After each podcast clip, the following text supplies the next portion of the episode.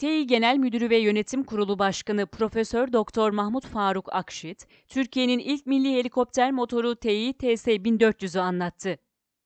Türkiye ilk yerli helikopter motoruna kavuştu.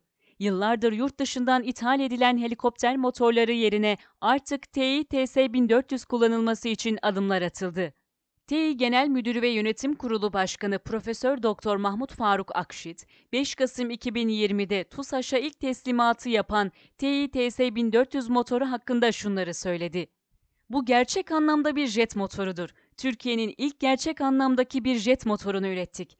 Türkiye'nin tarihinde bir dönüm noktası. Bu motorumuzla beraber inşallah Türkiye olarak biz havacılık sektöründe artık Romanya, Polonya, Bulgaristan sınıfından İngiltere, Fransa, Almanya sınıfına çıkmış oluyoruz havacılık teknolojisinde. Şampiyonlar Ligi'ne çıkıyoruz yani inşallah. Bu da Türkiye için gerçekten bir dönüm noktası. Teknoloji olarak konuşuyorum. Türkiye'nin ilk milli helikopterinin özelliklerini aktaran Akşit, dünyada bu denli teknolojiye herkesin ulaşamadığını söyledi. Bu teknolojiyi dünyada herkes yapamıyor. Biz buna sahip olduk. Milli motorumuz rakip ithal muadil motora göre hem kalkışta hem maksimum sürekli uçuş gücünde hem de acil durum kalkış yani motorlardan birisi arızalandığında tek motorla kaçış modunda rakip motorumuzdan.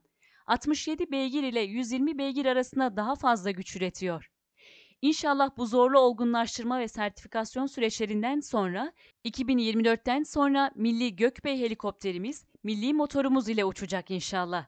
Bu tamamen Türk mühendislerin, Tİ mühendislerinin tasarlayıp geliştirdiği tamamen özgün bir motor ve her ne kadar Gökbey helikopteri için bir proje imzamız olsa da biz bunu geliştirirken tabii ki Türkiye'de ilk defa bir jet motor geliştirme altyapısı da kurduk. Hem insan kaynağı olarak şu anda 700 kişilik bir ekibimiz var bu motorda. Çalışan ki imalatta ve yan sanayide çalışanlar da hariç.